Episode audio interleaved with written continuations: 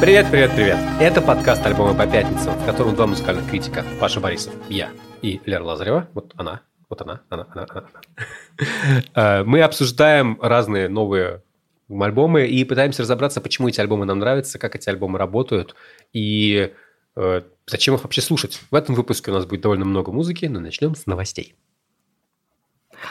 А, привет, Паша. Слушай, новостей не то чтобы очень много, но есть несколько интересных. Вот, например, одна такая новость, скорее не то чтобы даже из мира музыкального, а из мира селебрити, я бы сказала.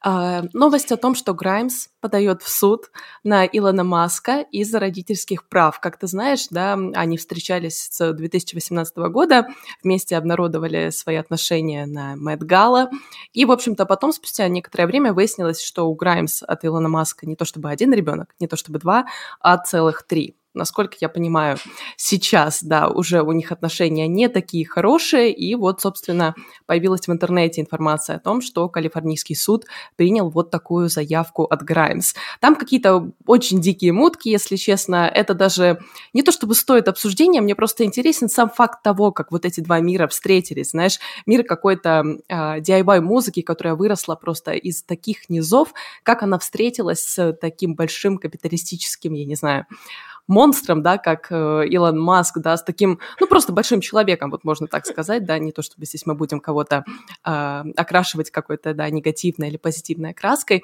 Да нет, вот давай окрашивать. Я просто очень люблю Твиттер. Я просто очень люблю Твиттер и все, что с ним происходит. Это довольно печально. Меня, конечно, впечатляет, что человек, у которого, ну, у которого немножечко много денег, ну, чуть-чуть совсем, да, и он как бы такой, типа, дети, а, ну, я, пожалуй, не знаю, не буду там платить или что-то еще. Господи, мужик, что с тобой не так? Просто, ну, как бы у тебя 10 детей, займись какими-то своими, да. не знаю, обязательствами. Это не так сложно. Мне жалко Граймс, конечно, в этой ситуации, потому что я не представляю себе... Э, мне кажется, она просто настолько не из этого мира, в котором она в который она, кажется, попала. Не знаю, я, я желаю ей всего лучшего и хороший альбом. А, ну и знаешь, вторая новость, да, которая такая чуть более позитивная, но скорее странная, я бы ее назвала. А, на концертах в Америке люди заметили такую тенденцию, что на концертах э, Лана Дель Рей э, люди, значит, эм, производят такой вот, я не знаю даже как это назвать на русский язык нормально, sing-along, э, scream-along. То есть вот что, что такое, да, sing-along? Это обычно песни, под которые подпевает вся аудитория, да, весь зал, буквально вот есть в Spotify целые плейлисты, sing-along, indie hits, я иногда, честно скажу, послушиваю, там вот, знаешь, такие инди-рок какие-то стадионные хиты, типа Wombats или там MGMT Electric Feel, да, вот что-то такое, под что тебе прям несомненно хочется сразу петь, Uh, вот это сингалонги, да, а есть скрималонги. Это такая немножко uh, более специфическая версия. Мне кажется, это больше встречается на каких-то эмо, да, или пост-хардкор концертах, когда люди не то чтобы поют, они буквально вот не в себя орут, знаешь, они просто выкрикивают какие-то слова на полной мощности, вне зависимости от того, попадают ли они в ноты, да, попадают ли они в мелодию, вот какая-то модуляция нет, вообще абсолютно плевать.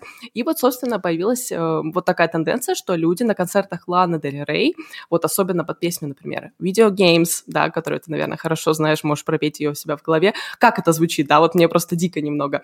Или когда идет Venice Beach, или когда Норман Факин Роквелл, какая-то вот какое-то интро.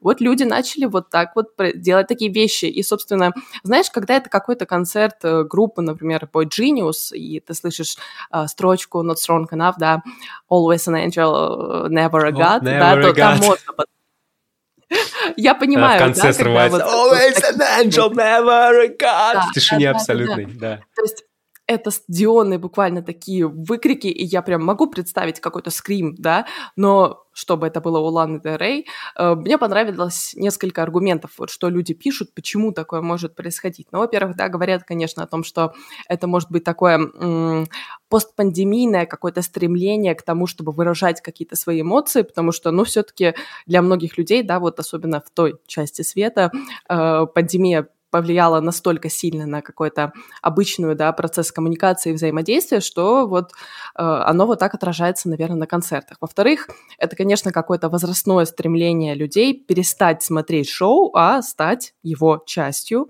стать частью вот этой большой толпы, которая всех поддерживает, да, которая как-то заводит все. И, э, конечно, то, что концерты начали стоить, ну, какие-то гигантские деньги, мы с тобой... И люди орут от этого. Люди орут от этого, потому что, мне кажется, они хотят просто вот э, буквально отработать, чтобы деньги себя отработали, чтобы, знаешь, вот ты пришел, ты заплатил, не знаю, 70, 80, 100 долларов и больше. Да, и ты хочешь вот буквально как-то, не знаю, эмоционально себя вытрясти, наверное, на этом концерте. Вот такие вот новости. А меня впечатлило из всех, ну, как бы я больше по музыкальным новостям, наверное, все-таки, меня впечатлила тема, что Парамор выпустили на этой неделе, в эту пятницу, альбом как бы не ремиксов на свой вот довольно крутой альбом This Is Why, который мы обсуждали в одном, в одном из подкастов, который мне действительно очень понравился. Они выпустили альбом каверов. И где, не знаю, там, Wet Leg, допустим, делают кавер на песню Кест Кемка, или как она, не знаю, ты знаешь, там лучше понимаешь, как она произносится. Я помню, мы обсуждали эту песню, и, кажется, я сказала, что она мне прям, она меня раздражала чем-то, знаешь, вот Секомса, по-моему, да, она называлась. Она такая какая-то дико прилипчивая, но при этом вот ты невозможно, ты, ты ее послушаешь, она тебя вроде как раздражает, но ты не можешь просто от нее отвязаться. Я этот альбом к себе добавила, но еще не послушала, мне дико интересно, зацени, как это звучит. Зацени, зацени, как деле, это, думаю, зацени, как это сделали в Wet я уверена, переиграли это просто потрясающе. Давай, давай заценим.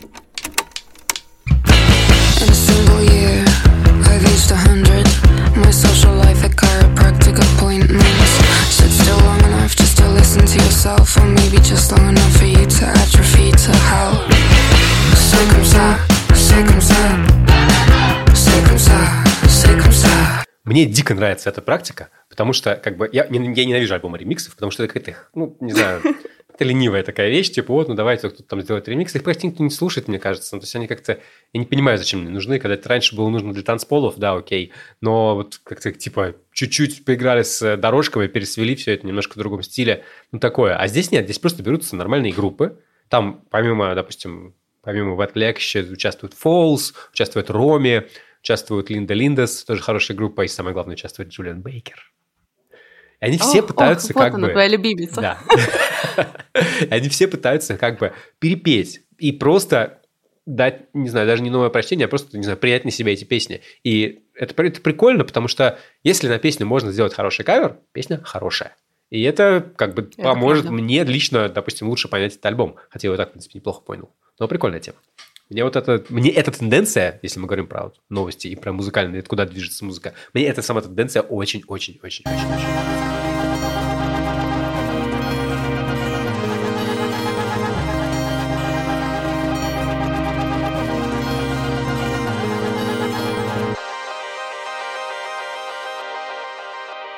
Давай, слушай, я хочу поговорить с тобой о главном альбоме этой недели. Я думаю, что это очевидно главный альбом недели, месяца, для многих альбом года, для многих альбом лет последних пяти, наверное. Это, конечно, альбом под названием «Джавелин» Суфьяна Стивенса. Ты вообще, что ты знаешь о Суфьяне Стивенсе? Как он, что, какую роль занимает он в твоей жизни? Э, я бы не сказала, что это какой-то очень близкий мне персонаж, хотя у меня к нему всегда было такое а, предвзято хорошее мнение, наверное, отношение. А, я знаю, что Суфьян очень популярен в Америке, да, и он известен прежде всего и как э, человек, который не только создает свою музыку, но еще и как композитор, да, который известен саундтреком к Call Me By Your Name, э, который, собственно, прославился песней Чикаго, да, у него есть такой главный хит, я бы сказала, наверное, который его сделал коммерчески успешным, мне кажется, в свое время артистом. А, я знаю, я начала, наверное, Суфьяна слушать довольно поздно, мне кажется, вот году в 20-м я только расслушала его альбом. А, позже он выпустил, да, огромный сборник, по пятичасовой ambient музыки, который он посвятил, да. кажется, смерти своего отца. А, не помню, честно, слушала ли я его до конца, но и это не та музыка, которую ты, наверное, включишь вот так вот просто, да, на фоне, учитывая, если ты знаешь бэкграунд этой музыки, да, почему она была написана, э, с, какими, с какими событиями она связана. Ну и вот мы пришли к новому альбому, который я к себе тоже добавила, но еще не послушала, поэтому мне очень интересно, что ты мне про него расскажешь. Я Слушай, я сразу как бы триггер ворнинг. Сейчас мы будем вас уничтожать, простите. Я недавно ну, написал где-то в одной из своих социальных сетей, что типа, ну, какую-то историю этого альбома, которую я сейчас расскажу. И э, там мне написали, что типа, окей, ну вот этот альбом меня уничтожит. Да, да, он вас уничтожит. Приготовьтесь к этому. Чем мне интересен Суфьян Стивенс? Я слушаю его, не знаю, сколько я себя помню. Он начал музыку выпускать с э, конца 90-х. Э, успеха, мне кажется, он добился, когда он выпустил два альбома. А, Иллинойс и Мичиган, которые он пытался... Это очень смешная история была. Он, он решил записать по альбому на каждый штат и остановился на двух. Мне кажется, это для всех хороший хороший пример, потому что если ты как бы ну, разогнался на слишком что-то большое, нет ничего страшного в том, чтобы сказать, блин, ну, как бы я сделаю. Не вышло, да? Да, не вышло, не, шмогла. Вот. Суфьян всегда... Он вообще, он очень интересный человек. Он из довольно странной семьи. Его папа литовец, мама э, из гречанка. У них дети все названы какими-то странными именами, потому что они из э, религиозной секты в 70-х были, и это сказалось довольно сильно на, вообще на самом Суфьяне. Он подчеркнуто тихо, да, но подчеркнуто христианский как бы музыкант. Я бы отнес его музыку именно к христианской, потому что для него тема Бога очень важна, он ну, человек верующий, и для него это прям, он про это много достаточно говорит, он важен для там, не знаю, людей, которые выросли в э, религиозном как бы комьюнити, в Америке особенно это супер важно. И вот он как бы для них является определенным голосом. Он всегда делал все правильно он буквально в самом там, начале карьеры сделал себе лейбл, и он до сих пор на этом лейбле, и он делает этот лейбл своим отчимом, и э, они как бы к нему постоянно приходят мейджеры, ну, потому что это популярный артист, у него там, не знаю, десятки миллионов слушателей.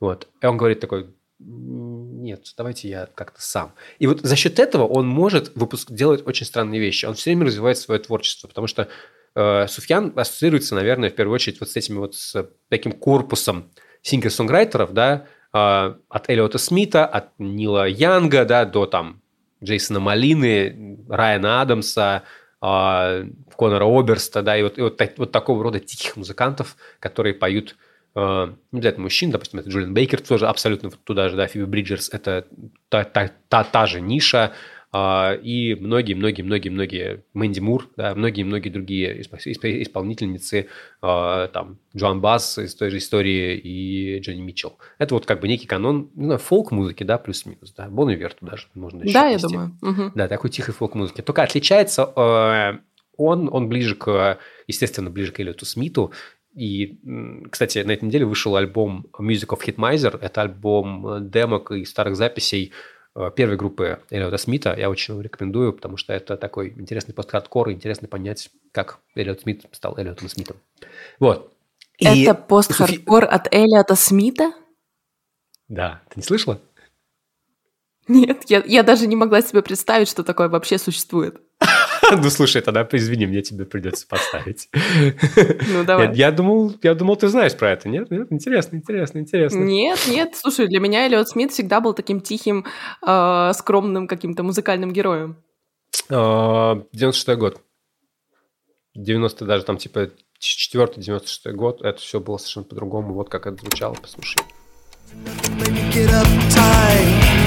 get fits from sharpness They say it's this that you deserve You won't live in a soft shell A knuckle under the hard cell When your arms still pretty bitter pill But when you sing with a twenty dollar bill Get ahead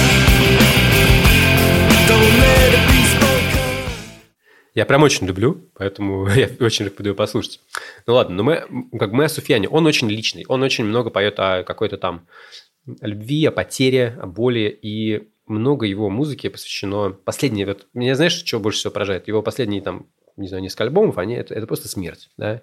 Кэрри Лауэлл, один из лучших альбомов послед, ну, не знаю, последних 20 лет, да, один, ну, это великий альбом абсолютно. А, он а, написан в память его матери, Кэрри. Он с ней не жил, а, она, как бы он, он жил в семье отца, они просто развелись довольно рано. Вот, но с ней поддерживал отношения, и она была важным очень человеком. Потом вот умер его отец, и он написал альбом про отца. Да, вот этот вот пятичасовой амбиент. И он все время менялся. Вот от этого вот, от, от, от этой музыки, которую он, по сути, играет, ну, не знаю, на укулеле, да, такой, типа, какие-то миленькие песенки, да. Вот есть, допустим, Хосе Гонсалес, да. который просто вот тупо миленькие песенки на, на укулеле, и ничего больше, да. А или вот всегда, э, Суфьян всегда пытался как-то разнообразить свою музыку. Он написал один из альбомов, э, ну, как он говорил, вдохновляясь э, Арианой Гранде. Это, конечно, совсем не музыка Арианы Гранде. Интересно, да. Да, но там была электроника. Вот. А, его новый альбом, как мне кажется, объединяет вообще все, что он делал за последние вот 20 лет, наверное, да. Все грани его творчества, они как будто, знаешь, состыковываются в, вот, в одной записи. Там есть и какая-то... То есть начинается все это вот... Вот давай послушаем песню «Goodbye Evergreen», да, и первое, да, чтобы просто понимать, как это звучит.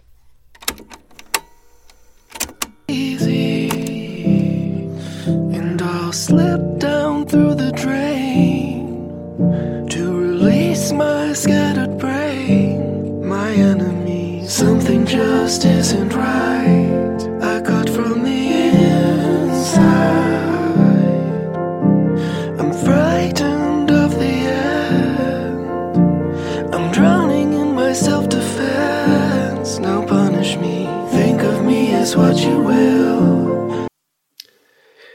Я боюсь конца, он поет. И не зря. А, есть еще одна песня, которую я хочу сейчас поставить, после чего, прежде чего мы потом продолжим. Это главный сингл с этого альбома.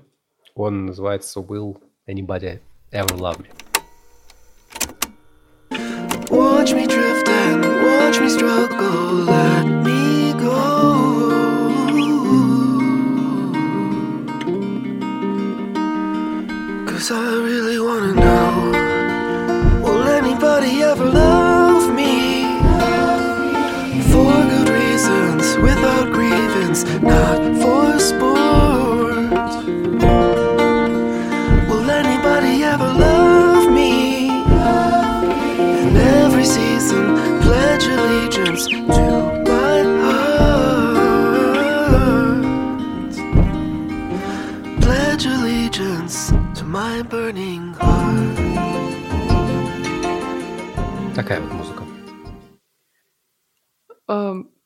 Я, честно признаюсь, я слушала этот сингл э, в плейлисте, куда я добавляю новую музыку, но сейчас эта песня буквально открылась для меня как-то прям по-новому. Я последнее время ходила под каким-то очень ранимым настроением, и я прям чувствую, что эта музыка, она меня сейчас вот добьет. Знаешь, вот у меня ощущение, что еще немного, вот буквально стоит ему чуть-чуть повысить голос, и мне кажется, у меня слезка просто потечет. На самом деле, вот я просто думаю все время о том, насколько условия очень сильно влияют на то, как мы воспринимаем музыку. Знаешь, когда ты, вот мы с тобой сейчас находимся, да, вот наедине, грубо говоря, мы посвящаем это время просто музыке, разговорам о ней, и вот насколько сильно ты можешь погрузиться в это все, когда ты сосредоточен, да, когда тебя ничто не отвлекает, ты можешь действительно вслушаться в слова, а я слышу, что в этих строчках столько вот какой-то ранимости, да, в них столько какой-то нежности, какой-то незащищенности, знаешь, вот, да, о том, что Суфьян говорит, там, кто-нибудь полюбит меня не ради спорта, да, не ради какого-то соревнования, просто без каких-либо а, без какой-то подоплеки, что ли, без а, какого-то стремления показать кому-то что-то, доказать кому-то чего-то. Знаешь, мне кажется, он здесь Это имеет трогает. какого-то конкретного человека в виду, и по которому он плачет, и с которым что-то происходит. Дело в том, что в апреле, об этом мы как бы узнали только сейчас, в апреле умер э, Эванс Ричардсон, 43-летний друг, партнер постоянный э, Суфьяна Стивенса. Это важная история, потому что Суфьян никогда не рассказывал ни о своей личной жизни, ни о своей сексуальности. И при этом многие его песни, ну, там, знаешь, были такие шутки, ну, не шутки, разговоры, типа, это песня о Боге или о геях, да? Это э, плюс, плюс, плюс, учитывая то, что его музыка подчеркнута христианская, это, ну, это довольно важная история. Э, Суфьян потерял своего любовь своей жизни. Вот. И это в таком раннем возрасте. Да? Суфьяну своему 48, если его партнеру 43, ну это... Я погуглил, Эванс – это красивый чернокожий мужчина, который постоянно его фотографировал. Почти все фотографии последнего времени, которые ты видел у Суфьяна Стивенсона, ну, ты представляешь себе, как он выглядит, да, это, это, это Эванс. Он его снимал. И ты знаешь, когда я узнал эту историю, я такой, типа, окей, да, этот альбом меня реально уничтожит. Это все воспринимается... То есть, получается, это третий альбом по смерти очень близкого человека для, для, для Суфьяна. И мало кто умеет так процессить вот это все, конечно. А вот знаешь, мы получаем такие красивые песни, да, и нам кажется, что это вот действительно очень красивая музыка, но мы ее получаем такой жесткой ценой, такой высокой ценой. Вот просто если представить, что человек пережил три смерти, причем три смерти не просто какие-то, да, вот э, кто-то из знакомых, кто-то из э, каких-то далеких друзей. У меня я просто со смертью еще в своей жизни в осознанном возрасте не сталкивалась. Я знаю, я что у тебя завидую, такой опыт я тебе честно скажу. Мне, мне честно, мне честно страшно просто. Я иногда об этом думаю, потому что, как говорят, да, психологи, если вы заранее, в принципе, готовитесь к смерти, то вам как-то проще ее немного воспринимать. Поэтому, ну, такое бывало, да, я обсуждала и с родителями смерть родителей, да, и как вот мы будем жить дальше, и что мы будем делать, и это звучит, может быть, немножко так вот эм, цинично, да, надменно, как будто бы вы обсуждаете такие страшные страшные вещи, но на самом деле все же понимают, что жить надо как-то дальше, и что-то придется делать, как-то придется жить, поэтому если вы сейчас об этом подумаете, возможно, потом вам будет легче. Но эти песни, я уже чувствую уничтожимость вот этих песен. Это прям, да, это, это, это, это, это глубокий альбом. Этот контекст очень важен, естественно, для его понимания. Другой контекст, который важен для понимания, он не так влияет на музыку, он влияет на просто на твое собственное восприятие. Это, это болезнь э, Суфьяна, месяц назад он проснулся и такой, типа, я не могу поднять руку, я не могу двигаться, я не могу пошевелиться. У него серьезное аутоиммунное заболевание, синдром, я не помню, как он называется, Гиона Барре, по-моему, он называется, да. А, и э, это такое заболевание, после которого ты, в общем, если ты ну, на ранних стадиях все это выявляешь, начинаешь лечиться, то через год примерно ты начинаешь ходить нормально.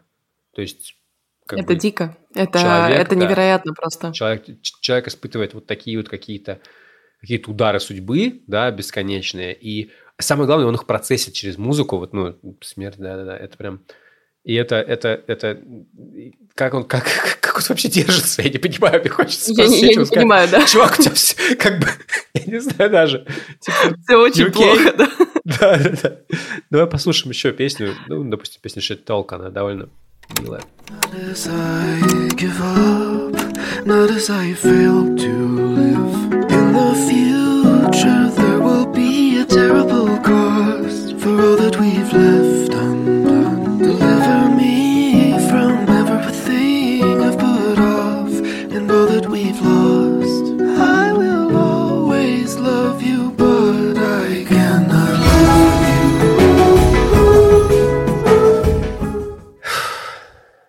I will always love you, but I cannot live with you. Понимаешь? Ну что ж... Это, э, это, это, это, это брейкап альбом, но не о расставании. В смысле, не о том расставании, когда человек от тебя как бы ну, разошлись. Нет, это он ушел.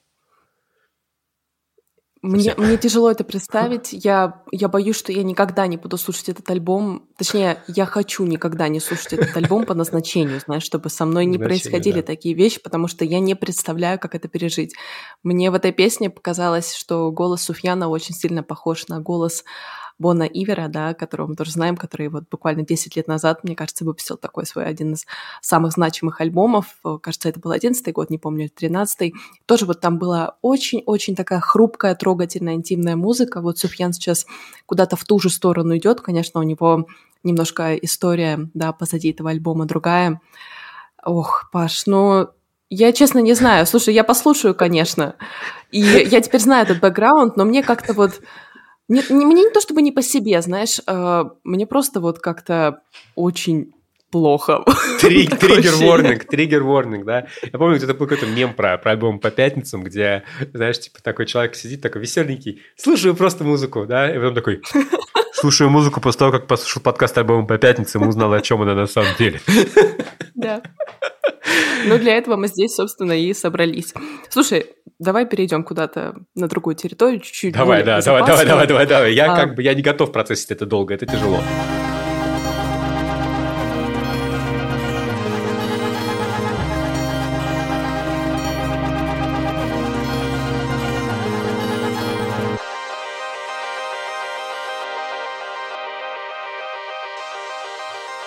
Я начну издалека. Обычно, когда мы с тобой говорим о музыке, мы по большей части воспринимаем музыку, наверное, ну, как разговор, да, вот, ну, или как минимум как монолог, наверное, артиста, который с нами делится своими какими-то переживаниями, ощущениями, эмоциями, да, и мы привыкли, что эта музыка передает ощущения, но слова как будто бы эти ощущения, так сказать, определяют, да, мы можем получить более точное определение того, что же до нас артист или группа хочет донести. Именно поэтому, наверное, музыка без слов такая особенная, потому что она нам как будто позволяет эм, пустить вот куда-то в ход нашу фантазию, да, вот что-то додумать самим, потому что мы не слышим вот этого определения того, что же нам хотят сказать через музыку, какие нам хотят переживания или эмоции донести. И вот, наверное, ambient, мне кажется, это самый такой распространенный да, жанр музыки без слов. Это та музыка, которую я очень долгое время не понимала. Я не понимала, как к ней относиться, зачем она существует, почему она вот, да, как она работает. Я, например, сижу, у меня рабочий день в самом разгаре, мне нужна какая-то музыка бодрящая, я включаю ambient и просто слышу какой-то шум. Да, вот я, я, мне нужно что-то бодрящее, я включаю и я не понимаю вообще, зачем это существует. Но опять же, вот, да, то, о чем я говорила только что в рамках альбома Суфьяна, контекст очень сильно влияет, условия, в которых ты слышишь музыку, очень сильно влияет.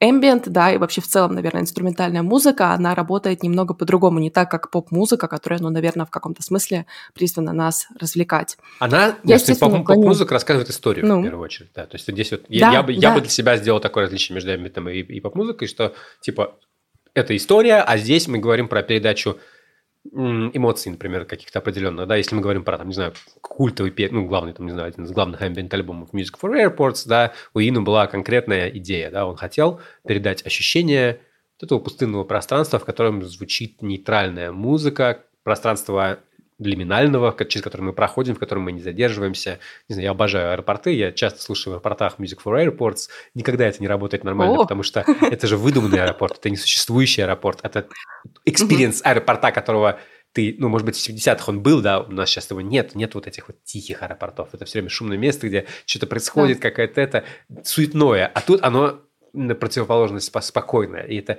другая картинка рисуется. Ну, там, я, я, я люблю эту все истории очень, да. Я почему-то была в полной уверенности, что Music for Airports, она создавалась еще и в том числе, чтобы немного успокоить пассажиров, которые находятся в аэропорту, нервничают перед перелетом, и вот они слушают такую музыку, чтобы как-то немножко настроить себя на то, что все будет хорошо. Не знаю, почему у меня было такое ощущение, но вернемся, да, к тому, с чего мы начали. Я, естественно, клоню к тому, что на этой неделе вышел новый альбом артистки, под именем Мэри Латтимер, которую а, мы, может быть, упоминали, да, но о которой никогда не говорили вот так вот полноценно. Теперь нашелся повод, она выпустила новый альбом. А, честно, не знаю, какой на ее счету, у нее довольно много уже сборников, не говоря уже о том, что она помимо сольных альбомов делала много разных композиторских, да, каких-то сочинений, саундтреков. Альбом называется «Goodbye Hotel Аркада, я предполагаю, так как назван он в честь хорватского отеля, в котором Мэри, да, была какое-то время. Э, а Мэри Латимор, наверное, знает, э, стоит знать то, что она прежде всего очень-очень талантливая арфистка, да, она, наверное, своим инструментом больше всего известна.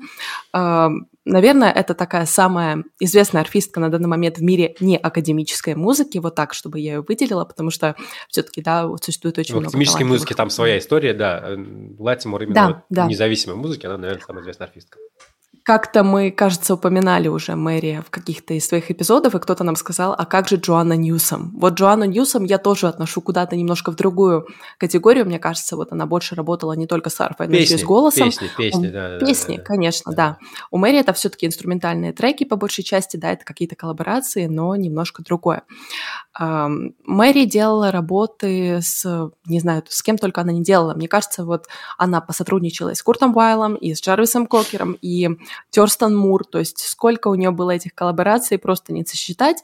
Она какое-то время играла, соответственно, базируется она в Лос-Анджелесе, играла в каких-то не самых известных группах, да, и академическую музыку, и уже больше популярную музыку. Очень много у нее было связано не только с арфой, но и с какими-то другими инструментами, которые начали постепенно появляться в ее работах.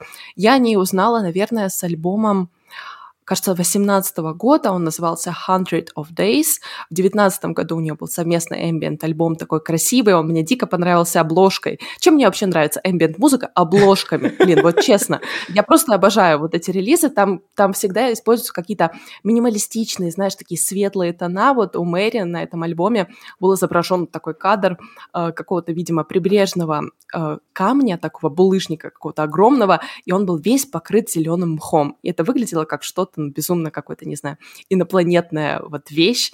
Э, этим мне это буквально очень сильно понравилось. Этот альбом состоял из четырех частей, да, он был совместный, вообще, опять же, у Мэри очень много коллабораций. В 2020 году она записала альбом «Угадай с кем» с Нилом Холстоном из группы Slow Dive. Вот мы как раз говорили недавно о его таком электронном бэкграунде. И вот сейчас уже Мэри вернулась к тому, что делать э, орфийскую такую, да, эльфийскую, орфийскую музыку. Опять же, с большим количеством приглашенных гостей на новом альбоме, кажется, треков всего лишь шесть, если не ошибаюсь. Ну и вот, собственно, да, к чему я вела. Мы с тобой вот говорили недавно Slow Dive. Давай вот начнем буквально, наверное, с последнего трека, так как в нем присутствует вокал Рэйчел Госвелл, вокалистки Slow Dive. Давай послушаем. Я послушал этот альбом уже, мне он очень понравился, и мне есть что про него сказать тоже.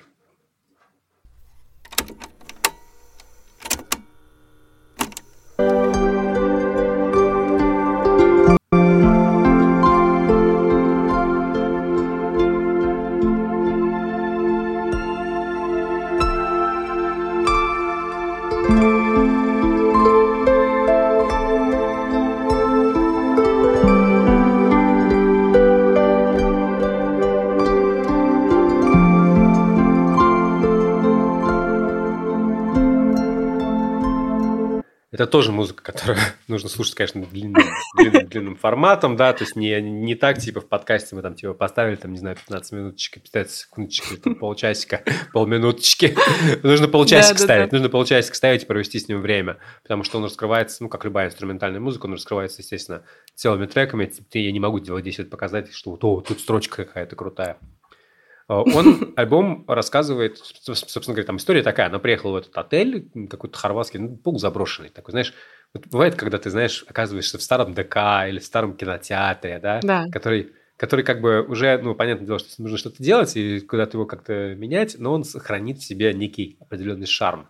И при этом ты находишься в нем, и ты видишь, что он заброшенный, и ты понимаешь, что вот, наверное, больше ты в него уже не приедешь, потому что, ну, через там какое-то время его там реновируют, снесут, что угодно сделают, да. Точно так же произошло с этим отелем. Его реновировали, там, какой-то другой вид восстановили, и ты не можешь туда больше вернуться. И ты пытаешься захватить вот это вот свое ощущение от того, что, как, как ты там себя чувствовал, да. И я почему-то настолько живо вот, это, вот эту картину как-то представил себе, что я вот гуляю по такому полузаброшенному отелю, а я в детстве очень много ходил по заброшкам, мне очень нравилась эта концепция. Было у меня тоже. Особенно по заброшенным, вот я хорошо помню, я играл в каких-то заброшенных ДК, ну, полузаброшенных там всяческих, вот, то это, это, это всегда очень прикольно, ты чувствуешь, знаешь, вот этот вот запах, ощущение ушедшей эпохи, которая еще осталась, и это, кажется, аномалия. Вот как будто, знаешь, как глюк в матрице, еще чуть-чуть, а, да, и она, и, и она да. типа, и она, и она, она исчезнет, да, и вот она, мне кажется, Мэри вот ровно вот это ощущение пытается захватить на этом альбоме. Слушай, ну э, вообще я вот, наверное, обратила внимание, что здесь вокал Рэйчел, он вот точно так же, как и в музыке Slow Dive, он и здесь буквально вплетен в общий звуковой фон. Да, да. То есть эта песня очень длинная, да, это трек, так сказать, очень длинный, он, кажется, идет 8, по-моему, минут, и вокал начинается где-то на четвертой. И ты так уже привыкаешь к какому-то общему фону, что когда вот это начинается, единственное слово, насколько я понимаю, это слово easy, да, которое Рэйчел пропивает вот так очень-очень медленно, медленно, плавно, да, то есть как бы расслабься, все хорошо, все вот, все идет своим чередом, все идет как надо.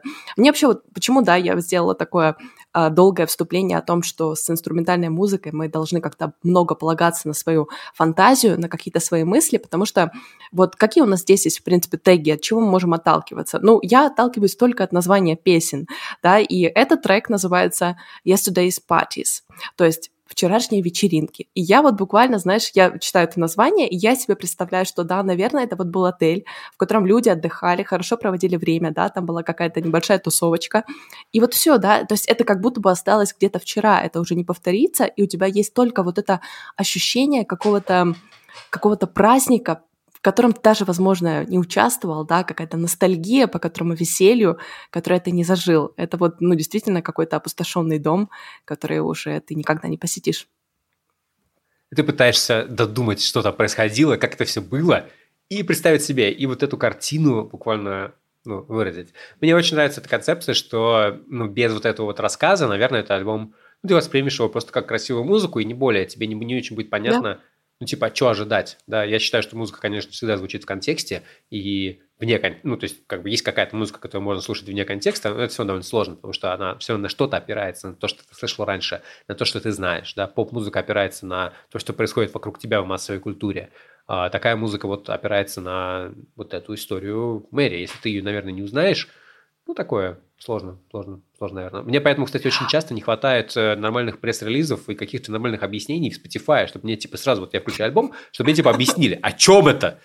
Ну, потому что иногда надо. Да, да.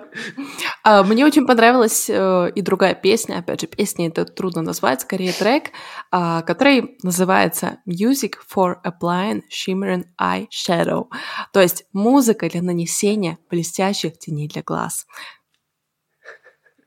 У тебя есть блестящие тени для глаз? Конечно.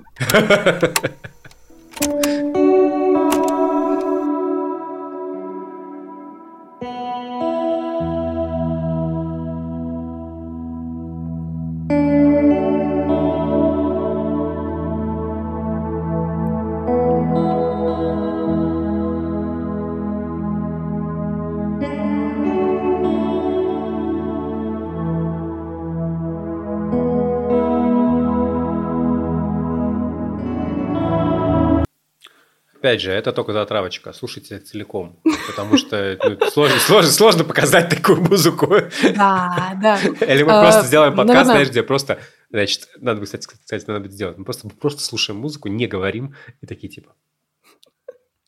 Да-да-да, просто кайфуем в камеру. Слушай, ну, у, этой, у этого трека, да, опять же, почему он так называется, наверное, здесь важно отметить, эм, там в середине примерно появляется такая очень красивая арфа и она, собственно, мерцает так, как будто бы, ну вот, мне кажется, что это ты смотришь как, как будто бы на человека, да, у которого накрашены э, глаза такими э, блестящими тенями, и вот тебе кажется, что это арфа как будто бы напоминает что-то подобное. Мне очень нравится вот да, я думала о том, как вот, наверное, Мэри пишет музыку. Почему, почему у нее так много коллабораций, да, кто-то спросит. Да потому что, ну, как бы ты ни работал с одним инструментом, ты, наверное, немножко устаешь от его звучания, тебе хочется его дополнять чем-то еще более красивым, но при этом не хочется, чтобы он затмевался, да, то есть хочется, чтобы он все равно был каким-то ведущим.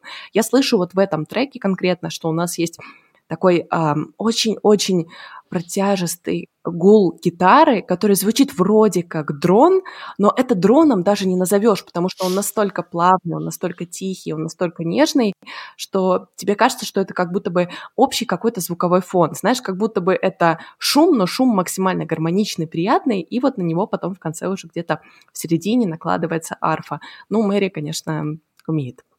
Я с очень большим вниманием, интересом послушал этот альбом, и это довольно крутая музыка, если вы любите инструментальную музыку, вперед.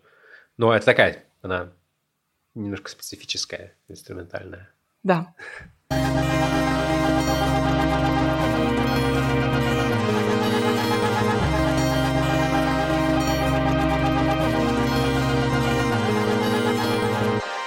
Менее, не менее специфическая музыка, про которую я хочу рассказать, это певица, которая называется МС Улыбочка. Девушка, ей зовут, ее зовут Вероника. Она пишет довольно странную музыку. Почему-то ее регулярно сравнивают с Кедром Ливанским. Я, ну, как бы послушал ее довольно внимательно. И вообще ничего как бы особенного, ничего, никакой связи не услышал. И я просто не понял, почему. Типа, потому что, типа, девушка тоже делает электронную музыку. Ну, я не уверен, Такое. да. Я не уверен, что у них одни источники вдохновения. Они как бы знают друг друга и э, тусят, но это ни о чем не говорит. Мне кажется, лучше всего про нее говорит сама музыка, и она меня на меня поразило. Да? Это какое-то, знаешь, вот...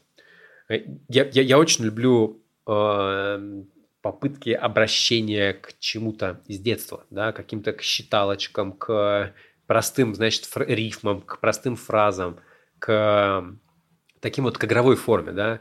И MC Улыбочка делает это довольно потрясающе. Давай послушаем песню «Лужи» с ее вот альбома, который называется «Гламур и паркур». Спящий пробудился. Знал меня давно, когда я редко бывала дома Ты знал меня давно с вечно разбитым айфоном знал меня, а я думала, что знаю все вокруг. Теперь я ничего не знаю, ну и пусть. Лужи, лужи, кирпичи, просто-просто помолчи. Капли, капли, мелочи, все осталось позади. Лужи, лужи, кирпичи, капли, капли, мелочи. Лужи, лужи, кирпичи, просто-просто помолчи.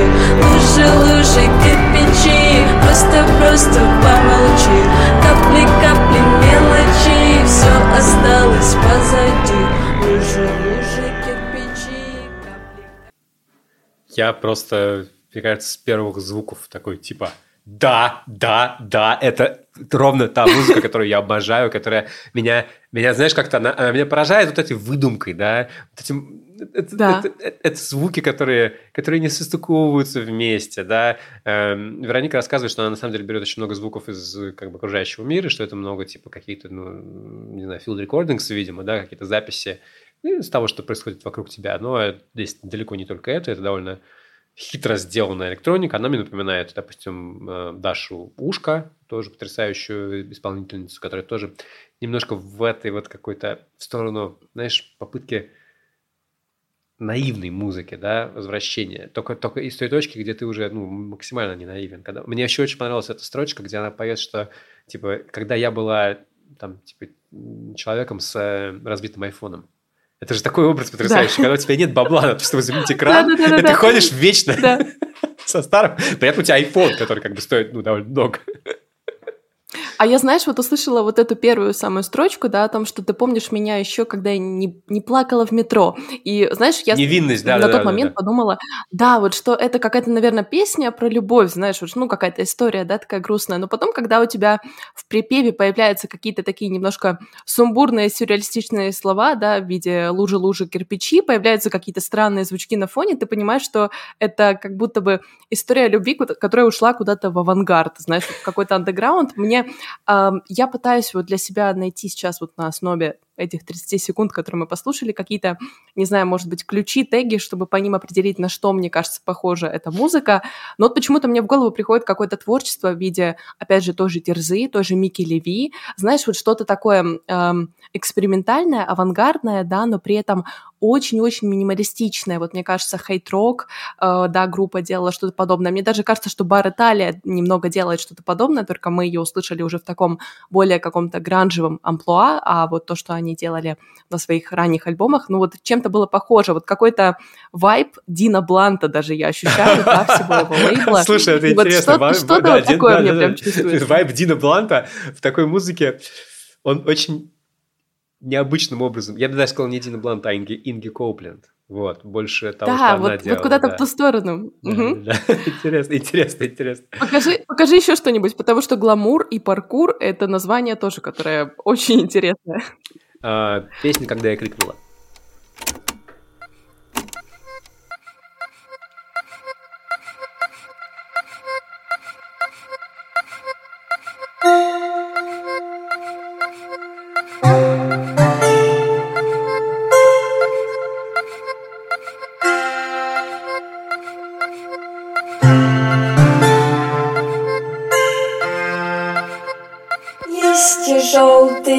Падали с неба, как в аниме про вечное лето.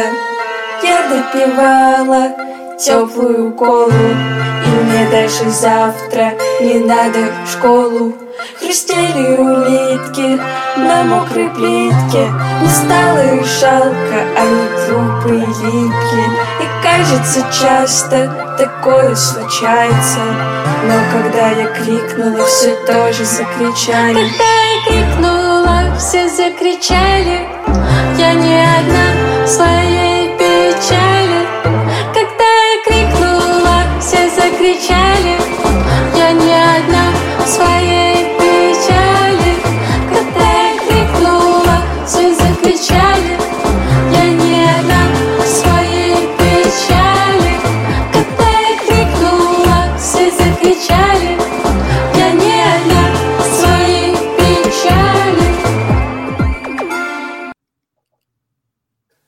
Честно скажу, на русском языке мало кто записывал в этом году настолько крутых песен. Они очень странные, они очень необычные. Я вот думаю о том, что я слышу начало, но я абсолютно не понимаю, куда эта песня пойдет дальше. И то, что я слышу в припеве, абсолютно вообще не укладывается у меня в голове с тем, что я услышала. Я слышу какие-то немножко мотивы какой-то, не знаю, может быть, эм, азиатской какой-то традиционной музыки даже вот в самом начале, потом я слышу слово аниме, да, оно меня как-то подпитывает вот в этих фантазиях, которые я представила, а дальше я слышу какой-то э, глухой бас и какой-то очень редкий глухой бас, да, и что-то танцевальное даже происходит в припеве, ну, когда я крикнула, и все вокруг крикнули, да, за мной, я понимаю, о чем ты. Да, я поняла, что я не одна. Вот эта вот эта вот строчка, она меня там прям впечатлила. А, я, естественно, не мог не спросить у Вероники, откуда как, она это все придумала. Я абсолютно в восторге. Это, это, это реально, это, это, очень, это очень сильный альбом, который он целиком, я могу там каждую песню показывать, про каждую рассказывать, у нас нет, нет столько времени. Послушайте, пожалуйста, МС Улыбочка, это ну что-то такое. Это что нужно знать обязательно, правда. Это прям, это, это, это, это, это очень круто. Я задал ей несколько вопросов, и она мне ответила на видео. Вот, поэтому мы сейчас даже посмотрим. Ух, давай. Первый вопрос такой. Расскажи об альбоме, что он для тебя значит и с каким посылом ты его записывала. А, я писала этот альбом два года, и я бы не сказала, что он задумывался с какой-то концепцией. Скорее, это просто излитие чувств, которые я переживала за эти два года. Если предыдущий альбом «Реальная магия», он все-таки магический, то этот альбом скорее о реальной реальности, о том, что вокруг, о том, что вокруг происходит, о противоречиях, о том, что такие вещи, как гламур и паркур, они все равно в этой жизни идут неизменно вместе. Все не так однозначно. Мне так понравилось вот это, то, что она сравнивает как бы гламур и паркур, что, знаешь, типа нечто высокое, нечто низкое, да, что это именно гламур и паркур. Это довольно, это довольно интересно, хотя потому что как бы одно из них является типа модой, а другое типа просто какой-то вид спорта, но тем не менее у нее это вот так вот. А второй мой вопрос был простой. Говорю, я, слушаю, я очень слышу, вот, собственно говоря, то вообще, что, что, что мне нравится в этой музыке, что я слышу в ней работу с детством, желанием в него вернуться, ну или, наверное, с болью взросления, да, вот с чем-то вот таким вот. И э, спросил, собственно говоря, Вероники, что она вообще думает, как, как она сама описывает вот этот свой, свой альбом, да, и вот что она ответила.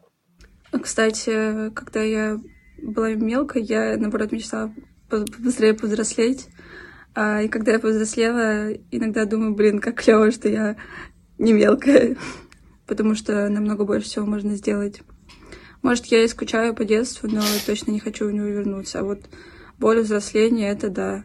За эти два года произошло очень много hardship, я бы сказала, э, прям тяжелых ситуаций, из-за которых нужно было ну, разбираться в бюрократической всякой фигне и таких взрослых вещах.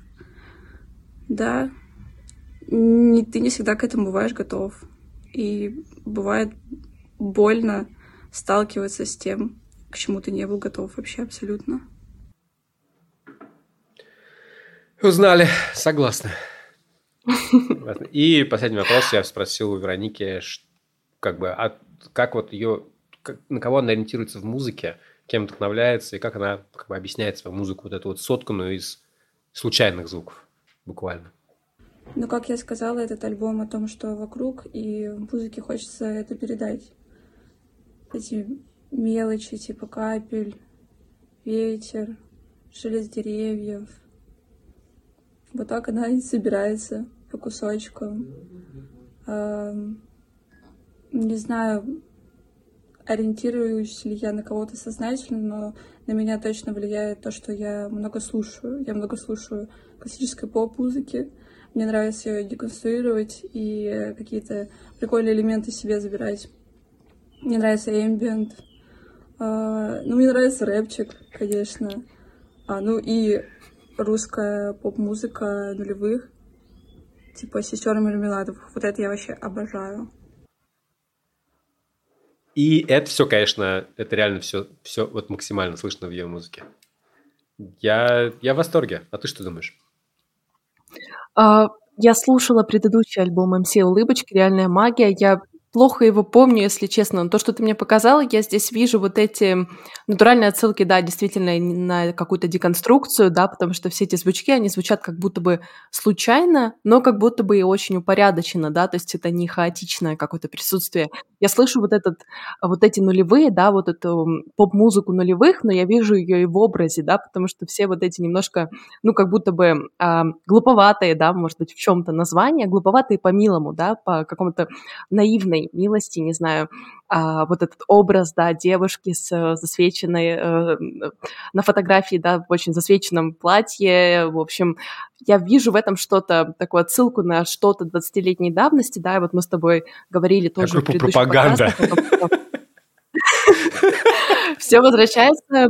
Во-первых, музыкальные циклы, да, работают. Во-вторых, э, последнее время, ну вот как-то очень часто мы встречаемся с музыкой, которая была вдохновлена временем, которая, ну, не то чтобы не зажил, ты зажил, но не в осознанном возрасте. Ну а по поводу юности, да, наверное, какого-то ощущения детства и побега от взросления, э, я всегда говорила, что быть взрослым – это круто. У меня, конечно, на руке есть татуировка, где написано «юность», но я все равно считаю, что взрослым это очень круто, потому что ты уже независимый, ты самостоятельный, у тебя есть деньги, это важно.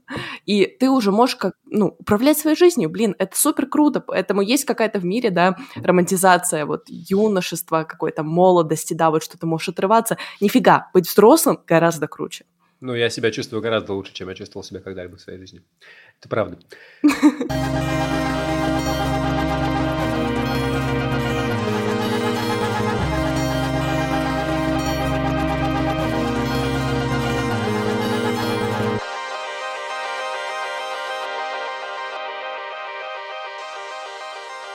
Что ты еще послушала? Рассказывай.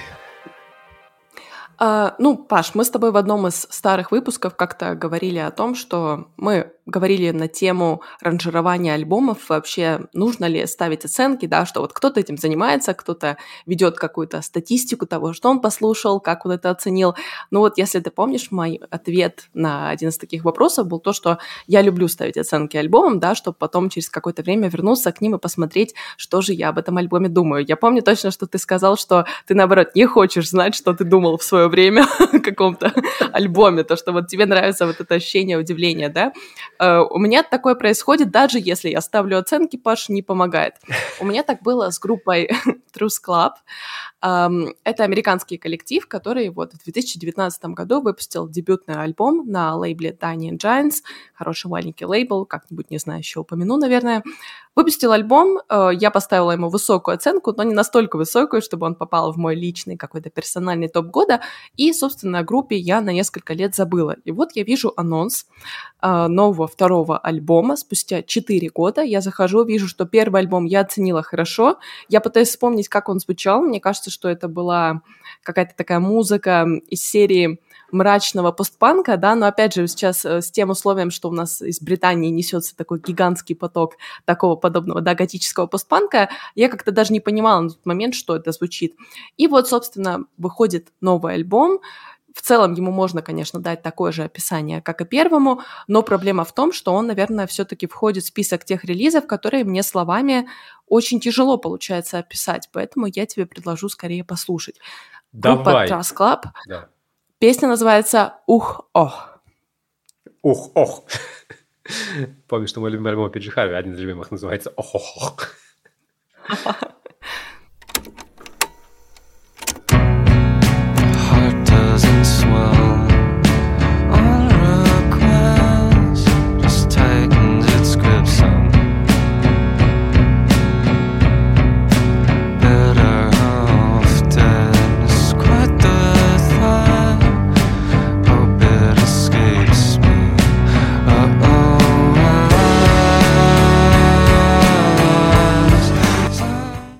Потрясающе, они мне напоминают сразу все. Это правда, и вот почему мне так трудно это все описать. И я так рада, что ты поставила эту песню. Вот она, мы ее долго послушали, там, две с чем-то минутки, по крайней мере, в видеоверсии, наверное, этот кусочек останется.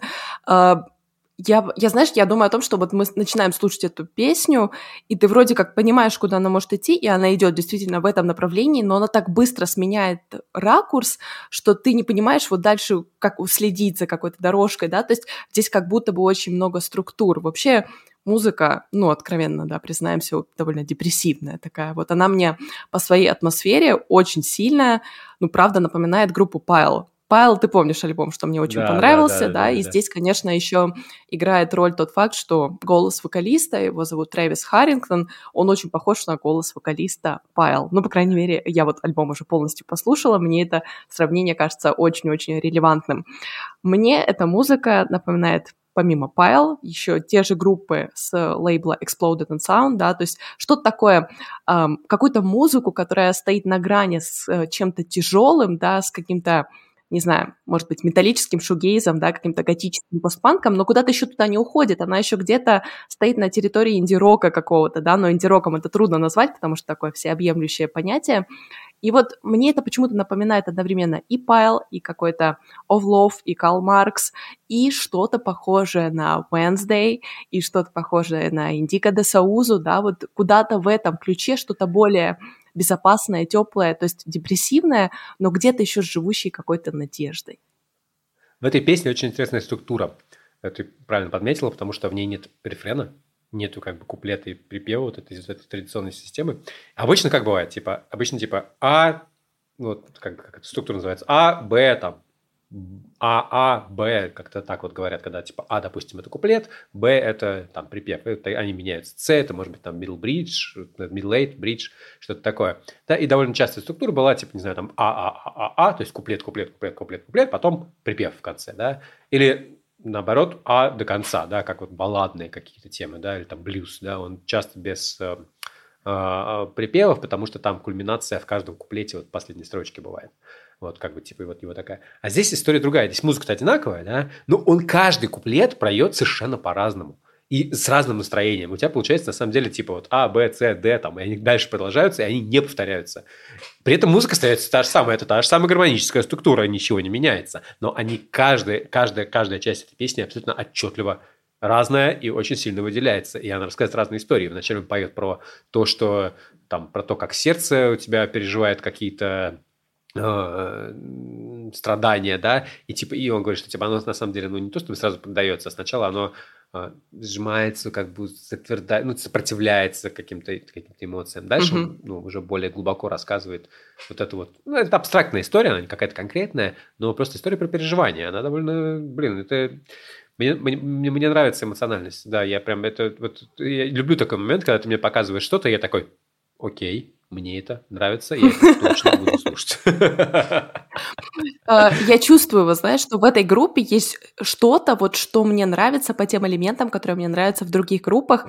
И я на самом деле, вот почему-то у меня пробежало, да, в голове сравнение в свое время, когда я первый раз послушала с Wednesday и с Индиго де Сауза. Ну что ты думаешь? Группа, конечно же, из Северной э, Каролины, откуда у нас, собственно, и те же Wednesday, и та же Индиго де Сауза. Более того, Индиго де Сауза поет в одной из песен, она, конечно, на бэк-вокале, вот там немножко совсем слышно, песня называется Exit Cycle.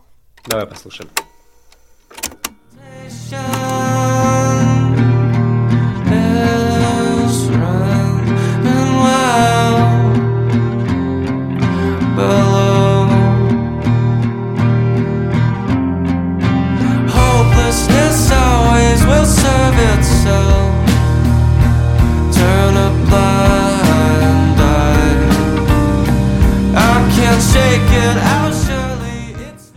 Ну, это как бы, если бы Стивен Малкмус был бы в очень глубокой депрессии и не пытался бы даже из нее выйти и такой, типа...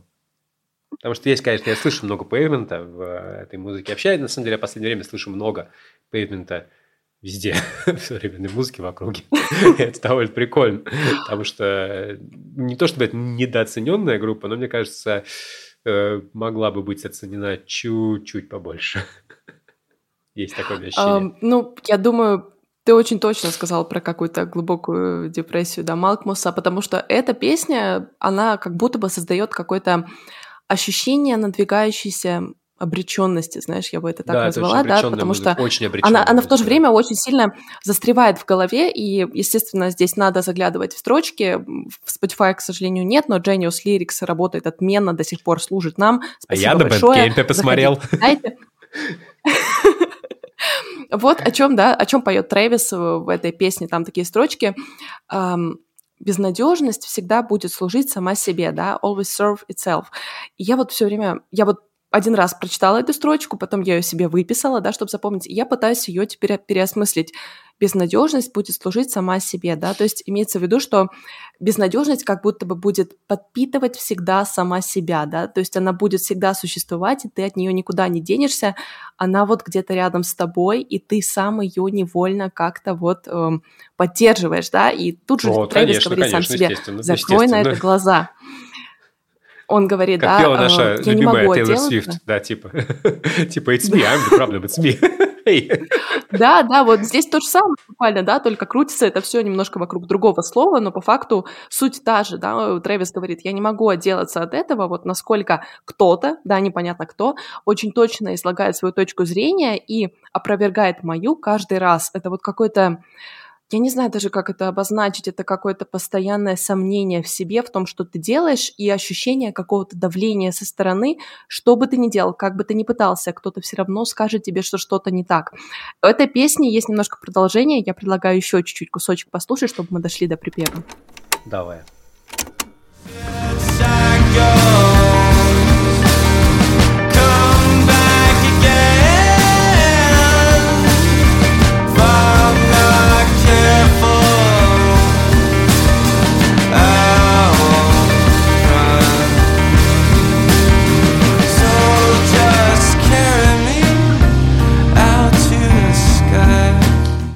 Блин, ну это очень сильная песня, это очень хорошая музыка. Я, я прям впечатлен.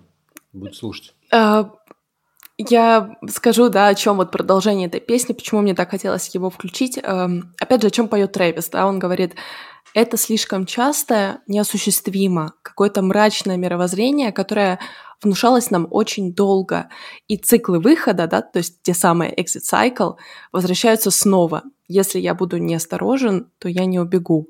И вот знаешь, эм, э, слово депрессивный, да, вот оно не просто так постоянно маячит вот в моей голове с этой музыкой. Я, я постоянно думаю, о чем же вот эта песня, exit cycle, циклы выхода, что это вообще за выходы, почему они цикличны, да, и что вообще происходит. Я пыталась найти хоть какую-то информацию, да, об этом альбоме, потому что мне казалось, то, что я слушала раньше, было довольно готично, было мрачно, но не было настолько сильно депрессивно.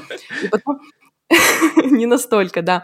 И может, опять же, показаться, что это все какие-то абстрактные вещи, но потом я прочитала, что вокалист э, Трэвис Харрингтон написал все эти песни во время очень эм, какой-то агрессивной борьбы с биполярным расстройством, и он пытался вот как-то запечатлеть э, в музыке свои чувства, да, он говорит о том, что он как будто бы поместил свои чувства в банку, да, чтобы вот наблюдать за, то, за тем, как они будут развиваться в дальнейшем, что вот это было, знаешь, посмотреть на это. И это вот, наверное, такое очень хорошее напоминание о том, что нет худа без добра, да, вот, ну, то есть есть что-то во всем этом плохом, в тех переживаниях, вот в этой борьбе, что-то хорошее, что превращается вот в такие песни.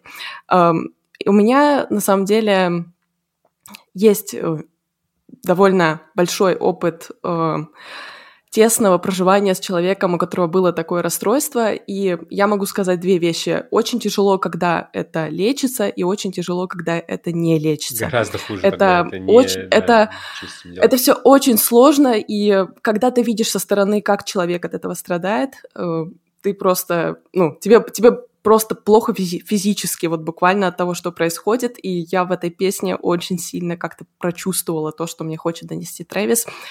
Этот альбом надо слушать обязательно целиком. У него есть очень красивые три песни в конце, которые звучат после такой коротенькой интерлюдии. Мы, наверное, их уже сейчас ставить не будем. Пусть это будет такая небольшая затравка на то, чтобы вы действительно послушали этот альбом. Он, правда, того стоит. Он похож на многие группы, но и одновременно не похож ни на кого другого. Так что это действительно стоит прослушивания. И на этом, наверное, все, потому что мы послушали четыре очень интересных альбома, и все они довольно эмоционально разрушающие, я бы так сказал. Мне нужно после этой записи сейчас еще, знаешь, полежать, так, типа, себя прийти, поплакать. Ну, если я к Суфьяну вернусь, то точно поплакать, да. Подумать о чем-то, я так типа, ох, как у нас в этом подкасте любят Мы, знаешь, э, deep shit. мы должны, у нас, у нас должна быть какая-то хронология. Я предлагаю так, начать с супьяна, да, с чего-то такого легкого, трепетного, что тебя, ну, убивает, разлагает, разлагаешься, да, ты от этого, но так вот, в какой-то легкой степени. Потом ты в затяжной депрессии с группой True Club, потом ты переходишь на Мэри Латимер, чтобы как-то немножко выйти из этого состояния, да, слышишь вот эту арфу звонкую, и потом ты уже переходишь на МС улыбочку, и в целом день у тебя сдался. Ну, как задался? у тебя красные глаза, ты такой, типа, да, как, да дрожишь. Если ты все это серьезно воспринял и как-то через себя пропустил, такой, типа... Ну, такие состояния тоже бывают, и музыка нам помогает их пережить, так что спасибо, что она такая есть. Спасибо, что вы слушали нас, спасибо, что поддерживаете нас, мы всегда рады вашей активности. Задавайте ваши вопросы к нам в формы, мы о них помним, мы их знаем, мы о них обязательно поговорим еще в следующих выпусках. Если у вас есть музыкальные новости, которые вы тоже хотите с нами обсудить, пишите их, мы тоже их обязательно обсудим. Если у вас есть альбомы, которые вас зацепили, мы тоже будем очень рады их обсудить. Спасибо, что Форма в описании подкаста.